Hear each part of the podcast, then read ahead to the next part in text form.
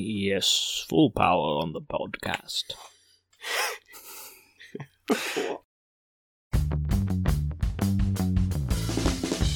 Pulp Fiction may not be presented in the correct order, but this podcast is. So, following last week's part one is shockingly part two of our Pulp Fiction breakdown by that song from that movie.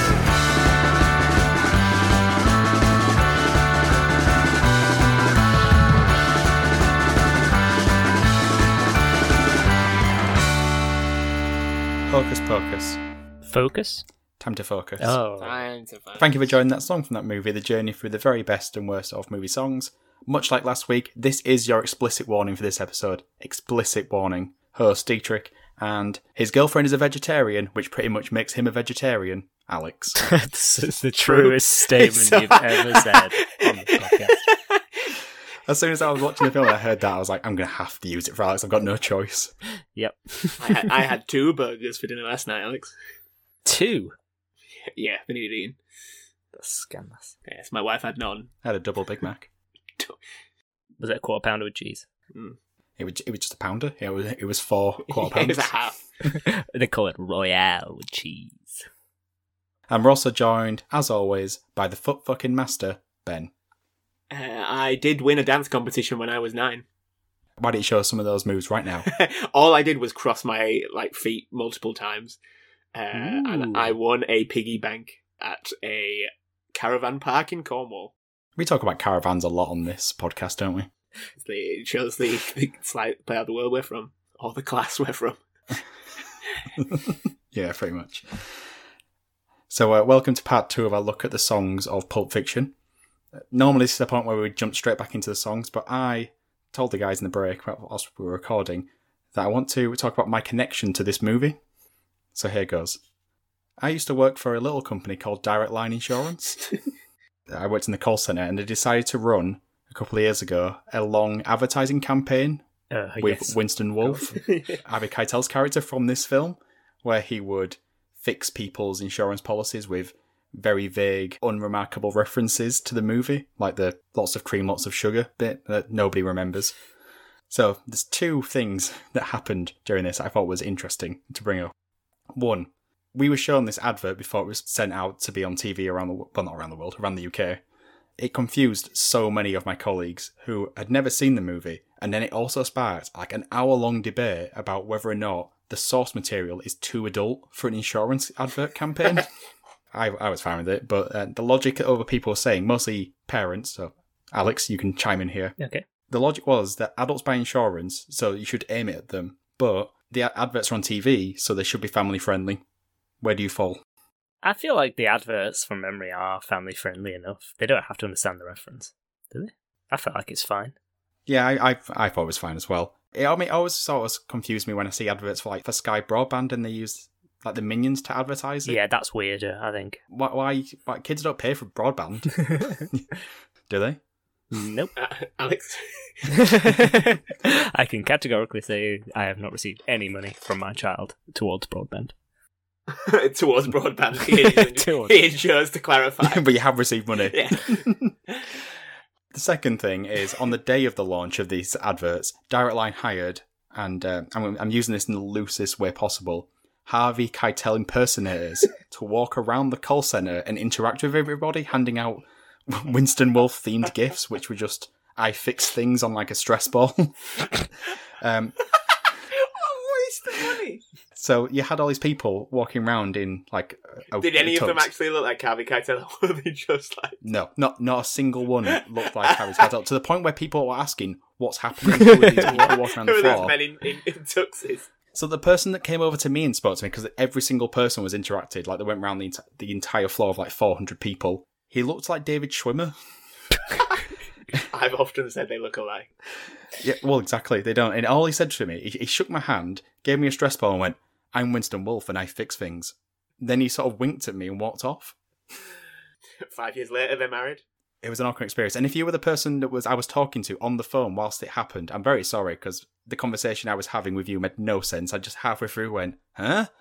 Whilst you were talking, um, I apologize. It just seems so counterintuitive to sort of like performance metrics. Yeah, they got this extremely busy call center, so let's hire a bunch of impersonators to interact with everybody whilst they're talking to customers. One of many things that Direct Line did that I was confused about. Brilliant. Anyway, that's my connection to Pulp Fiction. Oh, wow. Gosh. Thank you very much, I think, D. I think. My chest is hurting and I can't tell if they're related. oh, right. Back to the music. You know it. And we're starting off with an absolute jam. So we are moving on fairly quickly to a quintessential big song in Dusty Springfield's Son of a Preacher Man. For those unaware, the track plays as John Travolta's Vincent Vega character speaks to the coke snorting Mia Wallace as she watches him through a camera and communicates through an intercom. Before I give you the Tarantino's thoughts on this song, what are your views on this song, much more importantly? Well, I think the first thing to mention is obviously the meme. The Vincent Yeah, Vega yeah, it's the scene. is the in meme, the scene. the meme. it's the scene with the meme. Uh, so let's get that out there. I think I s it's a cool scene.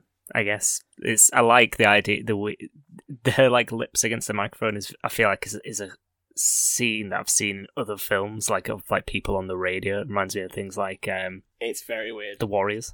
if you guys have seen the Warriors, Uh, it's odd, isn't it? Like why is she watching him to the the camera? it's it's it's an unusual thing. I like it, but it also kind of makes her a bit of a provocateur kind of character immediately as well. You know, in line with the song and like what's what's happening in in uh, the, the what the song is talking about, like saying that maybe she might be a bit mischievous or that she might uh, be susceptible to kind of like breaking away from her daddy in this case, being Marcellus, love daddy. Um, so I think I'm guessing that that's kind of what the vibe is in the scene. Very cool. I mean, it's it's one of the the, the more iconic uh, scenes of the film. I think certainly when he shows up in the in the house and you just hear a voice over the top. It's a cool pad as well. Yeah. nice digs. nice digs. Yeah, it's a it's a great song, and it's it's just a great use of that song in this movie. It just adds the perfect little bit of extra intrigue and like sexiness to Uma Thurman's character going forward. Definitely. Also, the meme. Also, Also the the meme. we just have to keep saying also the meme. If anyone doesn't know which meme we're on about, we're on about when John Travolta is looking around, thinking, "Huh, where are you?" Does it have a name? I'll see if I can find the name of that meme. But yes, Tarantino said in 1994, I've had that scene in my head for six or seven years. And it was Confused Travolta. confused Travolta. Okay. Thank you very much, Dave. Um, yeah, I've had it in my head for six or seven years. And it was always scored to Son of a Preacher Man. He said he would not have used this scene if he could not have that song. I guess testifying to just how much pre-thought he goes into. Um, I don't know how long he had this I, this film in his mind, or if it was just this one standout scene of a woman watching someone through uh, CCTV cameras. I mean, it's yeah, it's a it's a huge famous song, and I think Alex says that there's a lot- there's a lot of reasoning behind the I think the lyrics and the purpose of the song related to the characters. A little fact about the song: it was originally offered to who do you think? The scene. The song, sorry. Oh, the song. Nancy Sinatra. It was a good shout, that though. No, it was not Nancy Sinatra. No. Um, ooh. big singer of the time. Someone I often thought sang this song before I learned about Dusty Springfield. Shirley Bassey. Aretha Franklin. Aretha Franklin. Hey, Uh, yes, but it was turned down for the British born singer. Now, we talked about sampling earlier. What's the famous sample for this song? is it Madonna again? It's not Madonna again, no, it's Cypress Hill's Hits from a Bong. I'll take your word for it. Drugs related, drugs. Moving on to the next song, which is another surf rock instrumental Bullwinkle Part 2 by the Centurions. Another fantastic. God, surf rock just had the greatest name for bands and uh, songs. Uh, this is just a place setter again with a very out of place sax solo. Can't say sax solos were quintessential for the uh, surf rock era, but here we go.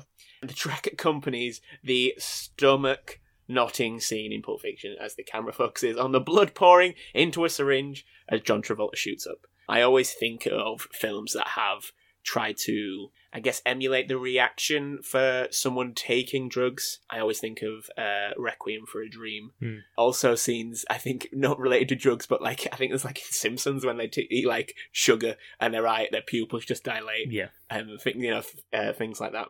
But I don't know. It doesn't seem romanticized that much in Pulp Fiction for me. Uh, It's, it's one of the ones that you've not talked about. Correct. Correct. yeah, I'll just keep, I'll keep talking then. Tarantino said in 1994 again that he emphasized that this song, Bullwinkle Part 2, was score music, as opposed to something Travolta's character would be listening to on the radio.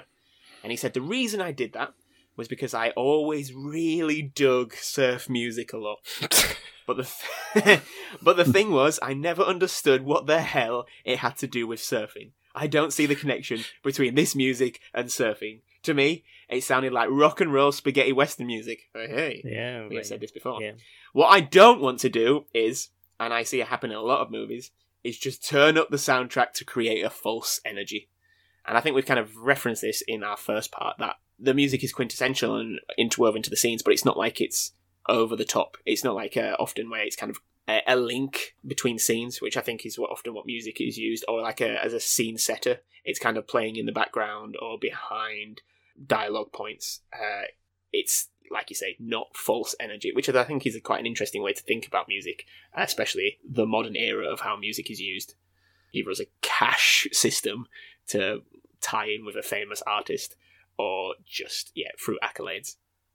Now, some may argue that the next song is one of the most famous songs, potentially the most famous song, and it is "You Never Can Tell" by Chuck Berry. So this is the very famous scene in which uh, Vincent and Mia are dancing at Jack Rabbit Slim's twist contest. Now, what do you guys think of this song, the scene? I don't know about you two, but for me, every time I hear this song, it's not until the chorus that I go, oh, it's the song from Pulp Fiction where they're dancing. until the chorus, I think, oh, it's the song that's always in Frankie and Benny's. the song from Frankie and Benny's. Ah, yeah, the Frankie and Benny's song. Yeah. Is that a thing? No, I'd have no idea. God, you, the fact uh, how you said it then as well, Alex, made me think I was missing it. I associated Frankie and Benny's with just Italian translations in the bathroom. But uh, back to the scene, I guess. I love the dancing. It's just a perfect mix of stupid and stylish to keep it grounded. I also like to think that during takes, Tarantino had to get up on that stage and show Uma Thurman and John Travolta what he wanted them to do. So I just imagine sort of like this small rat-like human trying to do dance moves in complete silence whilst the rest of the crew watch. I I thought you were just going to say he goes on and says, "No shoes, no shoes, no shoes on my set." Well, yeah, I mean, Uma Thurman is not wearing shoes, is she?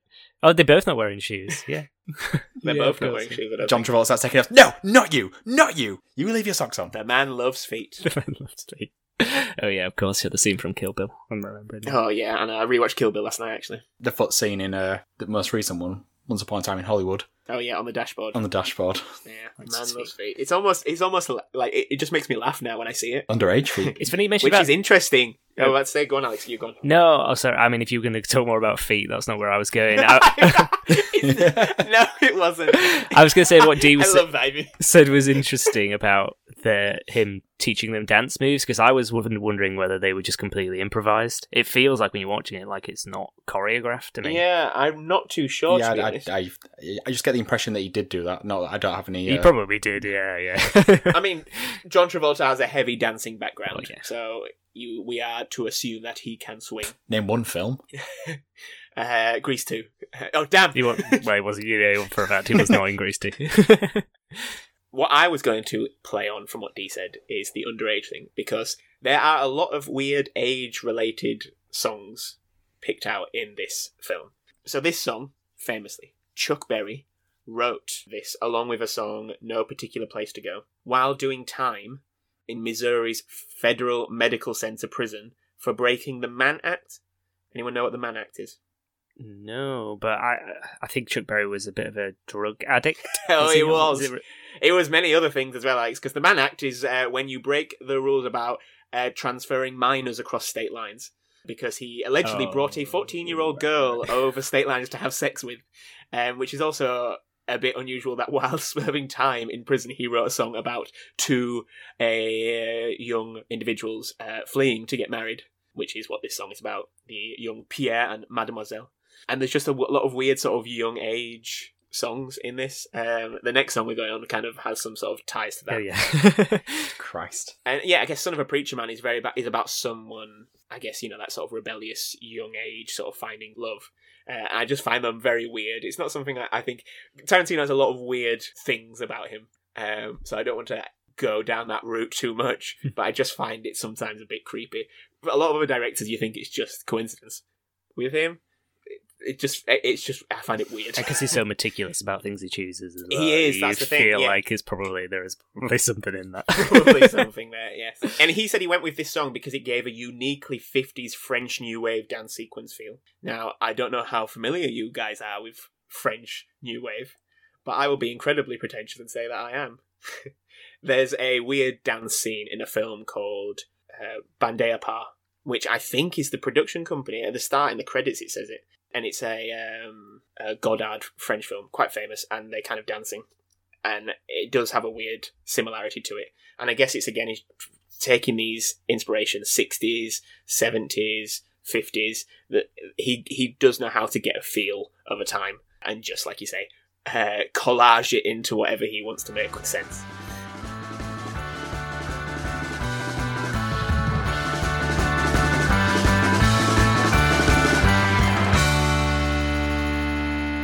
Listeners, this one's for you. Stamps.com has been an indispensable tool for nearly 1 million businesses. Stamps.com brings the services of the US Postal Service and UPS shipping right to your computer. Whether you're an office sending invoices, a side hustle Etsy shop, or a full blown warehouse shipping out orders, Stamps.com will make your life easier. All you need is a computer and a standard printer. No special supplies or equipment. Within minutes, you're up and running, printing official postage for any letter, any package, anywhere you want to send and you'll get exclusive discounts on postage from USPS and UPS. Once your mail is ready, just schedule a pickup or drop off. No traffic, no lines. Cut the confusion out of shopping. With Stamps.com's new Rate Advisor tool, you can compare shipping rates and timelines to easily find the best option. Save time and money with Stamps.com. There's no risk, and with the promo code POD, you'll get special offer that includes 4 week free trial plus free postage and a digital scale. No long term commitments or contracts. Just go to Stamps.com, click on the microphone at the top of the homepage and type in POD. That's Stamps.com. Promo code POD. Stamps.com. Never go back to the post office again. The next song is a great song, in my opinion. Is Urge Overkill's "Girl, You'll Be a Woman Soon." This plays over while Uma Thurman's character Mia Wallace dances while John Travolta psychs himself up to take her on not a date, uh, just before her accidental overdose. Now, what do you guys think of this one? Again, this is a "Girl, You'll Be a Woman Soon." I find what's the meticulous part of this? Why this song? I mean, again, all, all I can assume is that it's kind of a reference to because as well, like at the time, Vincent is in the bathroom, isn't he, trying to psych himself up to leave so that he doesn't end up fooling around. But it's kind of like to her, like it's there's this sense that they might be about to get it on. and so like obviously that like idea of her becoming a woman i mean i i mean i don't know what the implication is about her previous sexual exploits but um i would You assume many. you would ass- well yeah but i think obviously the idea that the, these two had a real connection so that maybe that there'll be more in it but then i think obviously it's also a bit tongue-in-cheek in the sense that she's about to have this huge drug overdose and possibly die Yeah. so the experience that was expected is completely subverted and so the song kind of like nicely peps you up for something but then it twists it into something you weren't expecting so like it really plays with your expectations of, of what of Mm, what's yeah. coming so i think it really works and it's it's a good it's like a, a good scene as well yeah, very good scene. What I think the song also does is it going off the, the previous song, You Never Can Tell. I think it really helps show the passage of time. It's a very similar vibe, but it's got a, a sort of slower pace, so it sort of almost feels like, well, I know it's not, but the, the night is slowing down, Hmm. but the dancing is continuing between them. Yeah. Obviously, it's not about to slow down. It's about to get even more hectic. very much so Yeah, I, f- I find it I find it quite similar to in Inglourious Basterds when he plays David Bowie's. Is it putting the fire, putting out the fire, gasoline? Um, when the French character is getting ready, I think it, it has that. I don't know if it, it's kind of a similar voice, but it's like something's about to happen. It's like on the precipice of something. Um, and I guess that girl, you'll be a woman soon. Yes, something's about to happen. Um, I'm not familiar with heroin. Is it because she snorts it? Is that why it goes wrong? She thinks it's cocaine. I think so. yeah, yeah i honestly have no idea i just Yeah. accept that it went wrong i just thought maybe there was something in it or something i don't know Yeah. Uh, Tarantino said that he tested out a few other songs for this scene. He wasn't set on it, but then when he found Girl, You'll Be a Woman Soon, he said, beyond a shadow of a doubt, this is the song Mia has to dance to. He said he played it to Uma and Uma flipped. I'm assuming flipped meant excited and just like, no! and like just turns over a table. What I didn't know is apparently this is a cover of a Neil Diamond song, uh, the 1967 single Girl, You'll Be a Woman Soon. Tarantino said the, this version was just much better, and it had a profound effect on him. Don't know what that means. Apparently, Neil Diamond said, I watched Pulp Fiction about half a dozen times before I could figure it out. He didn't realise that his song was in the film. Because he'd licensed it to Urge Overkill. But he said now that um, because the song made it to number 59 on the Hot 100 of that year, His version. the Urge Overkill's version, Oh, right, right, right. uh, and number 11 on the Billboard Alternative Songs chart. And he said, It really proves you can't keep a good record down. O'Neill. and probably gets a lot of money from this because you know it obviously did quite a lot, uh, quite well. Um, I find it quite funny. The next song we are talking about is Maria McKee's "If Love Is a Red Dress" in brackets. Hang me in rags. Always respect the brackets. Uh, this one plays dreamily, whistling in the background when we have Bruce Willis uh, and Ving Rhames' pawn shop tussle. So, well, yeah, what do you guys think? Well, I'm glad you said that because this was a song where I just couldn't tell where it was in the movie. Again, same. Is this song used on the Confused.com adverts? Uh, yeah, uh, all right, right, so what is it with this with, with this movie and insurance companies?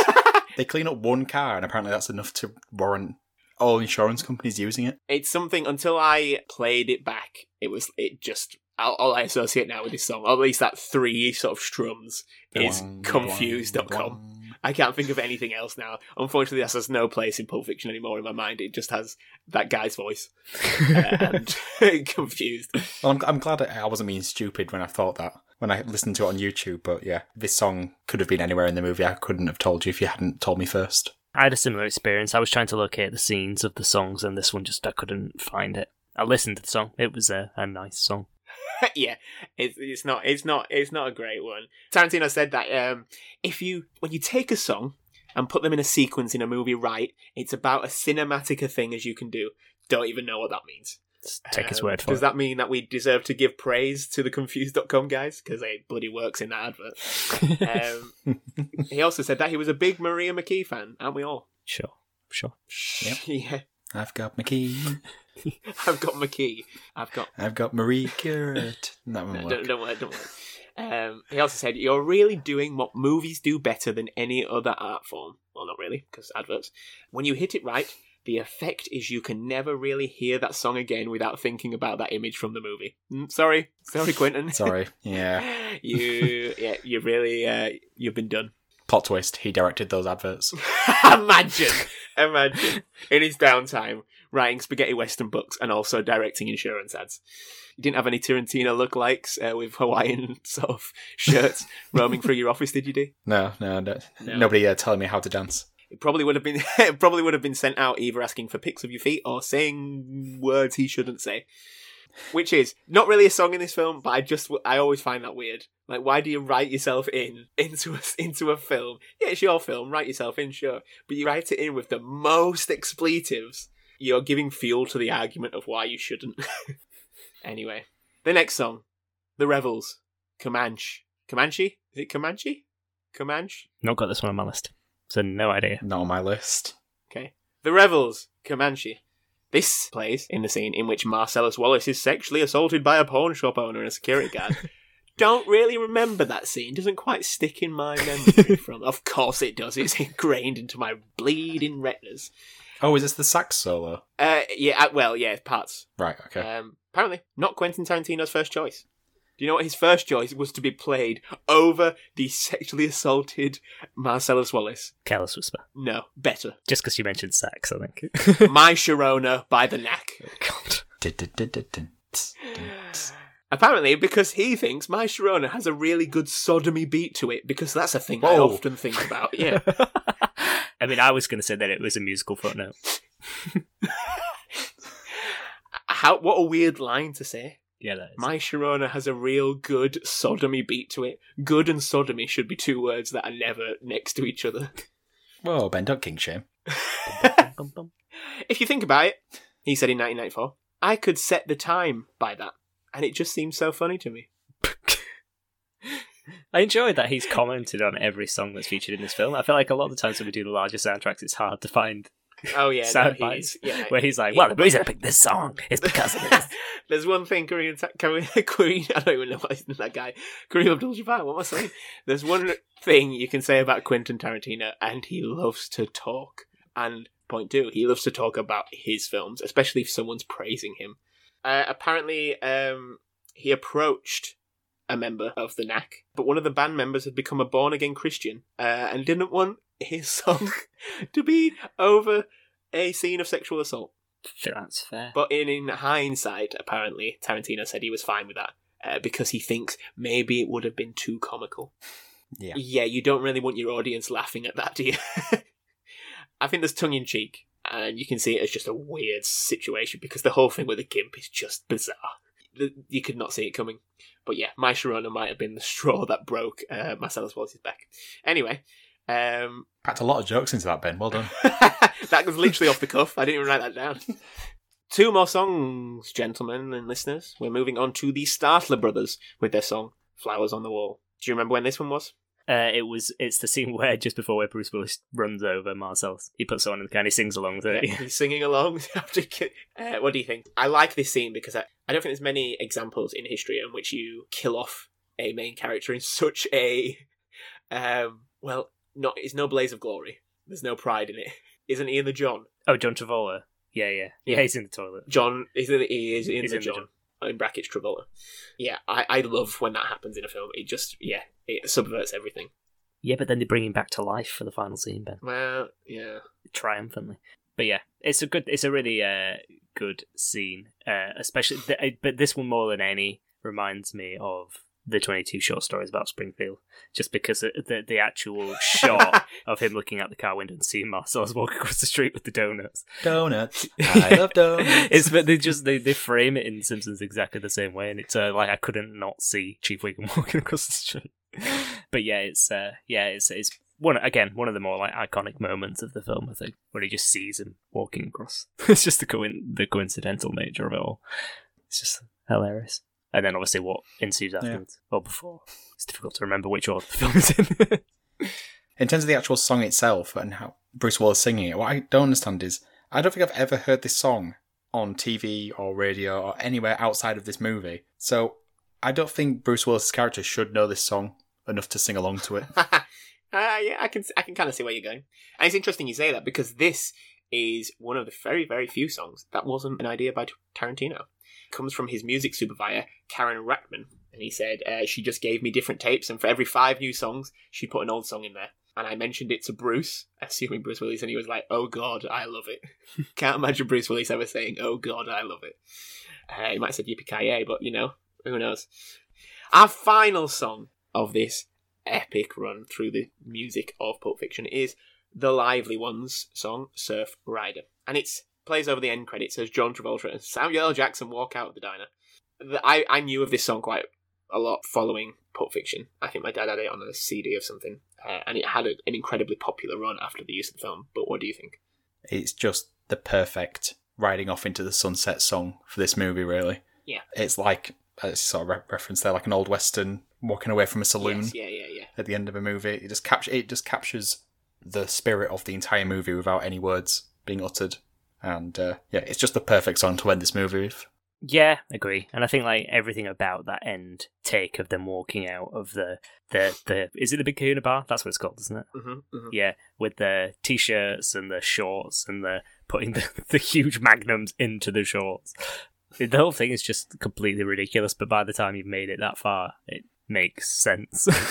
and I think like it's the perfect encapsulation of everything you kind of just watched, where you're like, "What did I just watch?" But also, yeah, I also get it. and I think like yeah, that Yeah. moment there, where, and then that music starts to play and it just finishes. It's just like, oh, okay. But it's also kind of, even though it's like a really like sort of epic kind of ending, it does also just like slowly go into the credits. It's kind of weird. It's sort of like, it's not like the opening credits where it like gunshots into it. It's sort of like, yeah, this is obviously obviously the natural ending, even though it's also the beginning. so it's uh yeah, it's it's interesting. But I think yeah, it's it's just sums up everything that the film does well. Yeah, and I like the fact that, and we sort of mentioned it when we talked about Misirlou, um, that that's got like an old western vibe to it. and it basically the two old westerny sounding songs bookend the movie, you, uh, even though they're in the same scene. It's very well, well done, Quentin. I think that's all we can say for that. Okay, so now it's time to find out what we think is the best song from Reservoir Dogs. There's a lot to choose from, so uh, good luck with this. Uh, Alex, you can go first. Ooh, um, let me have a think. Ooh, it's difficult to. It's, it's really hard this one because I think like the obvious choice is Misirlou at the beginning because it's just the impact it has, and I think it's the one that you think that's the that's the Pulp Fiction song. I do really love the dance scene in the middle with uh, "Goes Show You Never Can Tell." I think for me that's the iconic scene of the film. Like you said, with the actual song itself, I think sometimes if someone were to ask me what's the song in that scene, I might forget what it is still. Even though, like, if I hear the chorus, like you said, I would know it. That's where it's from. I think sometimes it took Yeah. me a long time to get to that place where I knew what the song was because I feel like I was always trying to sing like It's the Frankie and little Benny's green issue. bag, you know, from from Reservoir Dogs. like that was like it's that one, Yeah. and it's like no, it's not. That's the one from Reservoir Dogs. So even though I think that that scene is the scene of the film, I think um, the the sort of film stealer. I think the song itself might be a bit forgettable. And then when I was watching the film, the song that I really found interesting in the scene was the "Girl, You'll Be a Woman Soon" scene. Weirdly, Yeah. So and and also "Son of a Preacher Man." I think those two scenes, but I think that that part of the film, the Mia Vincent story, is by far the strongest for me. It's the most interesting anyway, and it's when you're watching it, it's the most like gripping. So I think that those three scenes in the middle really work well together. So what you're saying is, Alex, you haven't got a clue. I haven't got a clue, yeah, but I guess that's the point, isn't it? I feel it feels like you can't possibly choose one. About Pulp Fiction. but if I had, if you had to press me, I'd probably choose Misirlou just because it's the song from the film. Uh, yeah, I think it's the quintessential song. It's the one that you remember. I agree. I think I agree with Alex. He kind of said every song. But, uh, Urge Overkill's "Girl, You'll Be a Woman Soon." I think is probably the best song, like my favorite song from the film. So it's one of those two. It's a toss up between those for me. Yeah, it's sort of the going back to the Swiss Army Man problem of that scene with that song from that movie. Terrible name for a podcast. Um, so if you just take the song on its own, I think I have to go Misirlou, but you could easily change that to You Can Never Can Tell or Girl You'll Be a Woman Soon, and it's it's it's, it's a tough one. It's a tough one. I mean, I'll be intrigued to see what people pick Yeah. for this one, and I don't know how I'm going to split this up on Twitter. Good luck with that. Might just have to drop some. No one's picking Lonesome Town, are they? we'll see. Right, so that brings us into another episode of that song from that movie. Let us know which one you think is better on Twitter. By the time you listen to this, we'll be on to the final, so you already missed the semi finals if you haven't listened to last week's. Probably should have mentioned it in the outro to last week's episode. Oh well. You can let us know on Twitter. Alex, what is our Twitter handle? TSF TM Pod. Next. Uh, you can help by sharing this. Uh, one of the places you can share it is on Reddit. But what random subreddit should they pick this week, Ben? The Knack. Fair. And you can help us in other ways, such as buying our merch, signing up to our Patreon, or leaving us a five star review. All the links for that are on our social media and in the show notes below, or to the side, depending on where you listen to this. All that's left now is to do some goodbye. So it's goodbye from myself, goodbye, and goodbye from Alex. Don't you hate that? Uncomfortable silences. And goodbye from Ben. That's too uncomfortable. I've, I've forgotten what I was going to say. so goodbye, everybody. Bye. Bye. I was convinced you were just going to shout, "Bring out the kid." I was tempted to, but then I also have to think of my professional background sometimes.